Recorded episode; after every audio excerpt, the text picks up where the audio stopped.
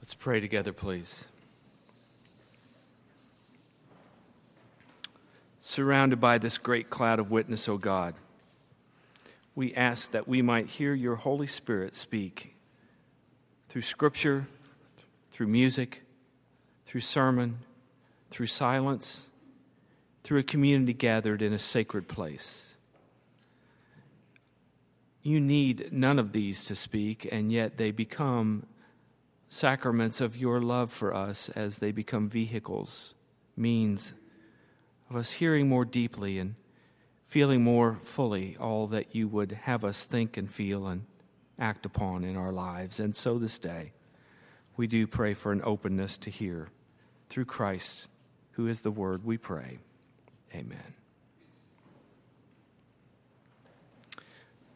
Back in 1997, when my family moved to Louisville, we, like uh, most newcomers to the city, began the house hunt, the hunt for that perfect house that would fit our family. We decided that we wanted a house that had character, which of course means it's old. And with old comes all kinds of interesting challenges. We hunted day after day, and one day found a house we liked very much. It, the floor plan was interesting, it was in a great location, price seemed about right. I noticed that there was a little bubble on a piece of uh, the wallpaper, and I went over and pressed and realized that there was nothing of substance behind the wallpaper. And I wondered, what else is behind this wallpaper? We try to mask many things. In fact, that's often a common problem when you're looking for a house. When we toured the house that we have today, we thought it was so nice that the people who were living in the house always lit candles before we came by to look at the house.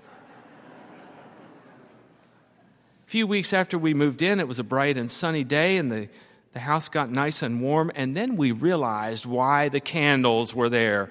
The previous owner had had a cat who used the first floor as its kitty box and it required us to remove all the carpet and have the wood underneath it sealed.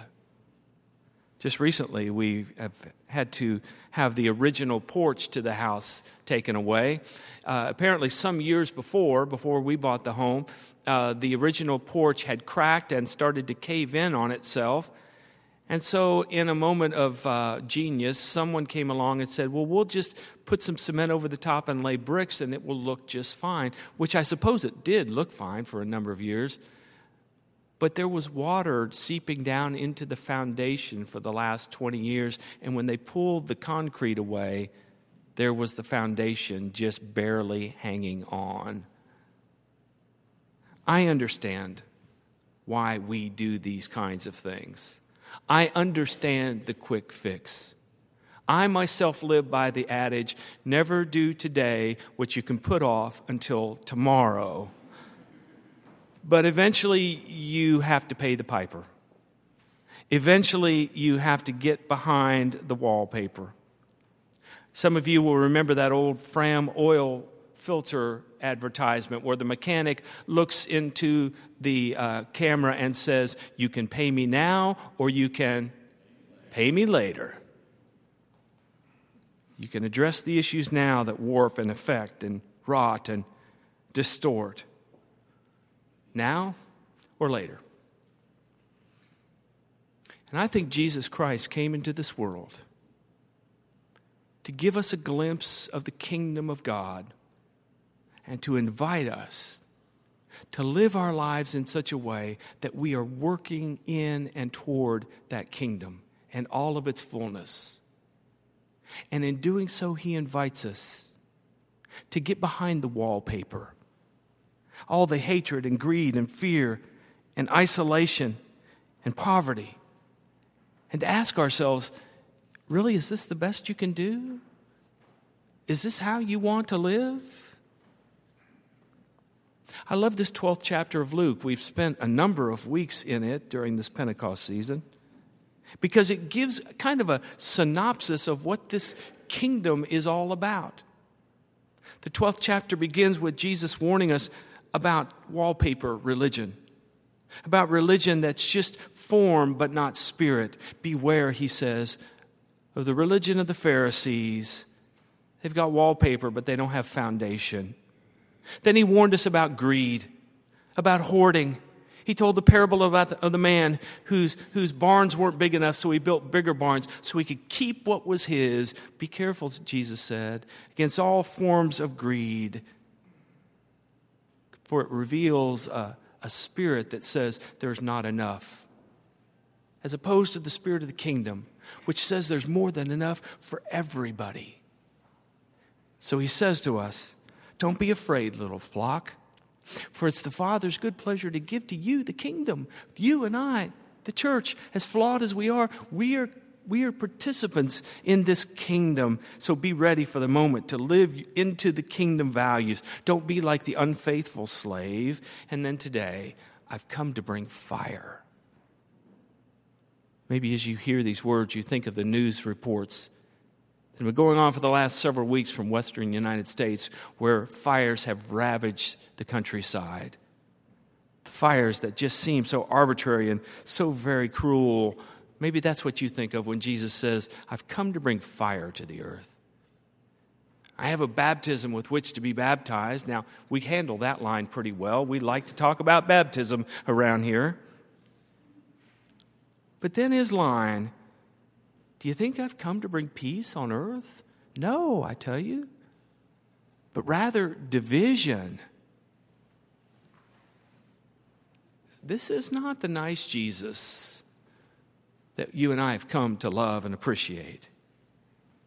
But it is a Jesus who is very honest to say that as we are in the midst of renovation, which we are here at Highland, before we can build, we first must get behind the wallpaper. Before we are able to make beautiful, we first must examine, and that may require making a mess. Our dear friend Barbara Campbell recently told us that her cancer has come back. She has lymphoma. Her goal is to restore herself to health by the power of God and the power of medicine to be restored fully. But before she can be restored, first she has to go through months and months of chemotherapy. You know the drill. It will make her sick. It will make her hair fall out. It will demolish a good portion of her body. But she must do this as a way to make health possible. Before renovation, there must be tearing down before construction, destruction. I had the honor last week of sitting with a young man as he told to another person aloud, to me, his fourth step in the 12 step program. If you know this fourth step, you know that it is to take a fearless moral inventory, to lay out all of the wrongs you've done, Every time you've hurt someone, everything you can think of that comes to mind, you write it down, page after page after page. All the resentments you've held, all the fears that keep you back. I listened. And somewhere into the second hour, I wanted to say, dude, that's good. I, I get the picture. But he needed to get it out. He needed to tell it. He needed to do this inventory as humiliating and as vulnerable as it made him because it was necessary for him in order to begin the process of building back. So Jesus Christ comes along and says, I've come to bring fire. But it's not an angry and meaningless and random kind of fire. Rather, this is the kind of fire with purpose that burns to purify and hone and call us to be the people that we're called to be. I've got a baptism with which to be baptized. That is an immersion into love's alternative way that will require ultimately my life. And do you think I've come to bring peace on earth? Well, before we can have real peace, Jesus says, first we must have division father against son, son against father, mother against daughter, daughter against mother.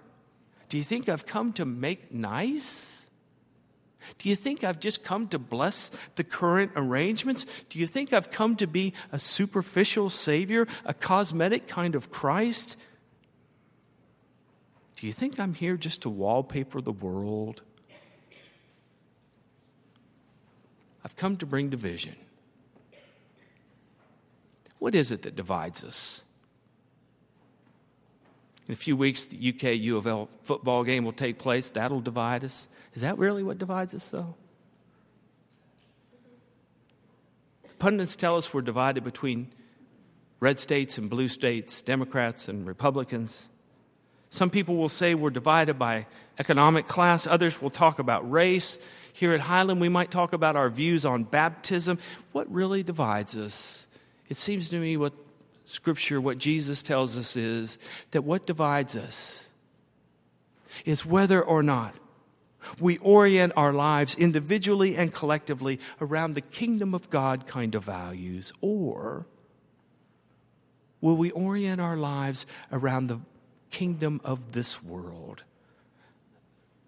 The kingdom of greed and competition that says there's not enough, that it's a dog eat dog world out there and it's everyone for themselves.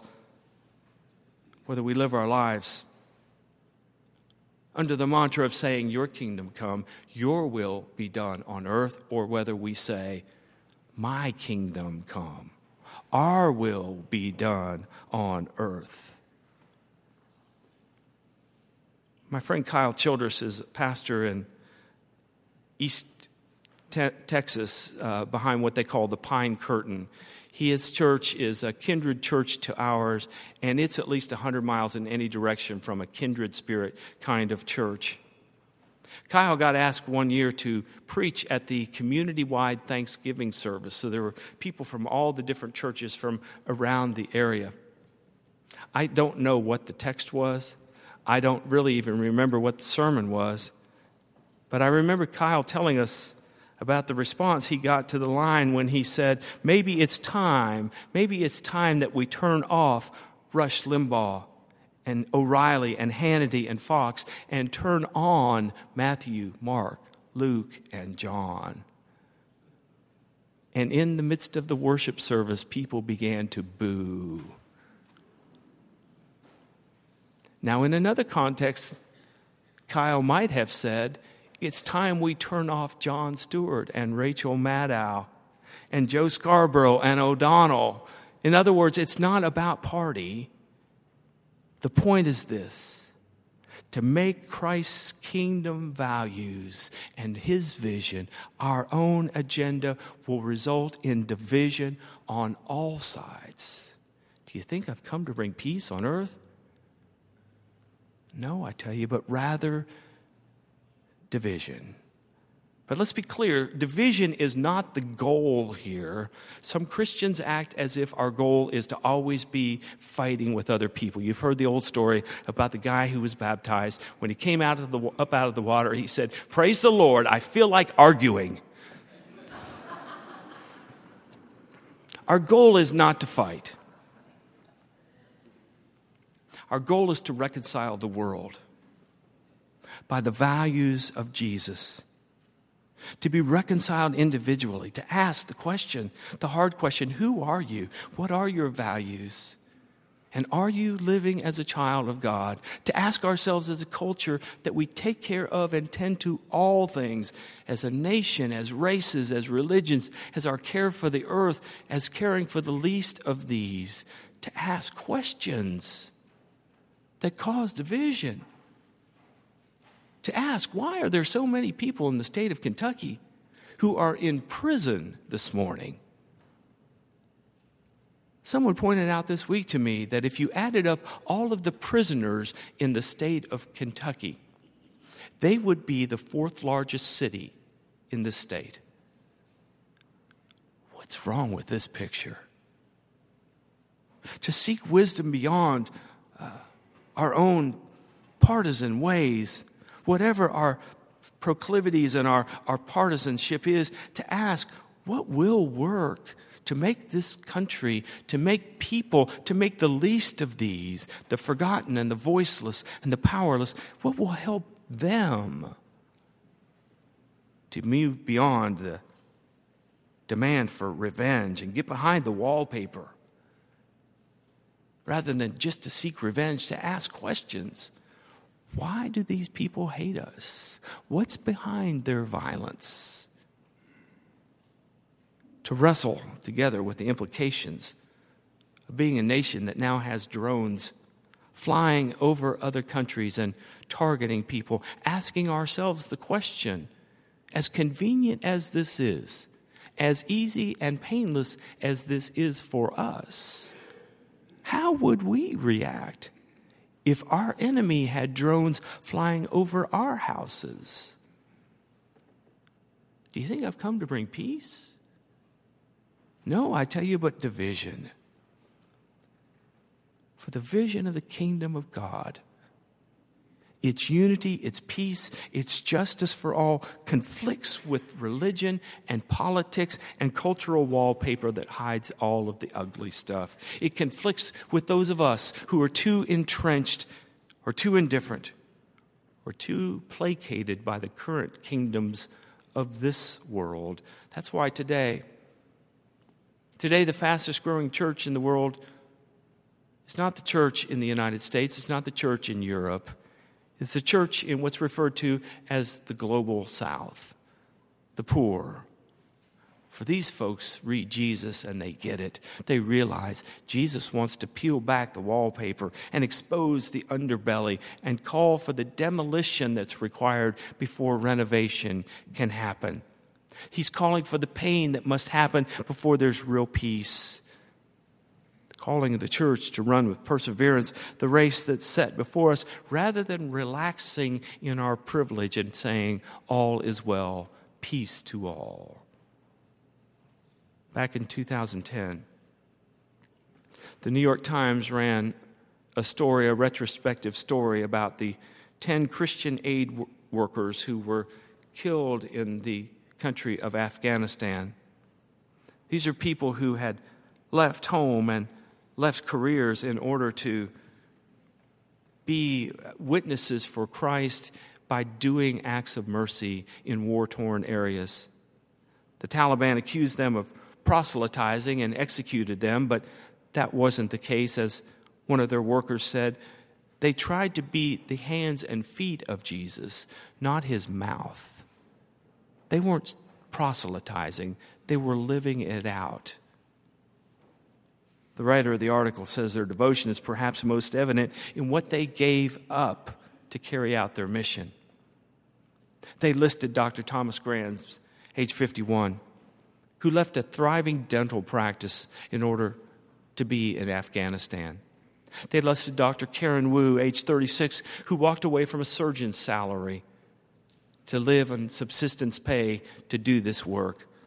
They talked of Cheryl Beckett, age 32, who had no time for courtship or marriage because she was giving herself to this work through Christian aid. These are folks who had peeled back the wallpaper in this world of violence and division and war and oppression. It cost them their lives. Before she died, Dr. Woo wrote a blog the evening after she had treated a 14 year old Afghan girl who had been burned from head to foot because she had refused to marry an old man. Dr. Woo vowed to do more for women's rights. She said, Because I am burning with frustration. Burning with frustration. And I think there it is, right there. I've come to bring fire to this earth. A fire that is compassion and connection and courage and the creativity of Christ to build love in this world and make this world what God dreams it to be. It's our calling. And it's a hard calling. Why would I ask you to do it? Why would I ask Highland to risk our nice church and our fine reputation to step out and be this kind of church? Why would I stand before you, respectable people, and invite you to come and follow in this way? Why would I ask you to send your children to our Bible study classes where they might be called to risk their lives in being a witness for Christ down in Miami, down in Overtown, or wherever God sends them. Why would we do this? When Will Willimon was the dean of the chapel at Duke University, he asked a representative of the organization Teach for America, a group that recruits the best graduates from colleges and universities across the country and employs them to teach in the lowest and the worst schools across the land, the lowest income, worst schools. This recruiter came to the Duke University campus, and Willimon set up a meeting for her. A pretty large group of students arrived, and when the recruiter came out to speak, she said, Wow, I'm a little bit surprised at the number of people who have shown up for this meeting today. There's more here than I expected. I've been told that this really isn't a campus where I'm going to be able to recruit many people. I've been told this is a BMW kind of campus. And frankly, you all are already very successful, or you wouldn't have been accepted here at Duke. And I'm sure you've got successful careers and very lucrative careers waiting for you on Madison Avenue or on Wall Street. And here I am. I hope to recruit or talk just one of you into taking one of the toughest jobs you can ever imagine to go in the hills of West Virginia and teach in a small school, to go to South Central LA and teach kids who barely know how to read. I'll be honest with you, she said. Last year, two of our teachers were killed. Well, I could tell, she said, that you're probably not interested. But if by chance you are interested, I'll leave these brochures here at the ta- on the table here in the front. So I guess that's all I have to say. We're dismissed. Will Willimon said that with that, the group pressed to the front to get those few brochures that were on the table. I learned an important insight that day, he said. People want something more out of life than just happiness. I believe that you and I are here. We're part of this work of love because we're looking for something more out of life than just happiness. That you and I are being invited to be co creators with the one who said, Behold, I make all things new. To get behind the wallpaper and find that which really divides and destroys, and to be part of building something bigger, building love. And you and I, we get to be part. Don't be afraid, little flock. It's the Father's good pleasure to give you the kingdom. And so, to paraphrase that recruiter from Teach for America, this is a nice church. In fact, it's kind of a BMW kind of building. And as I look out at you, you're successful people. You're probably not interested in this job. But in case someone is, I'll be standing at the front as we sing together our closing hymn. Let's pray together.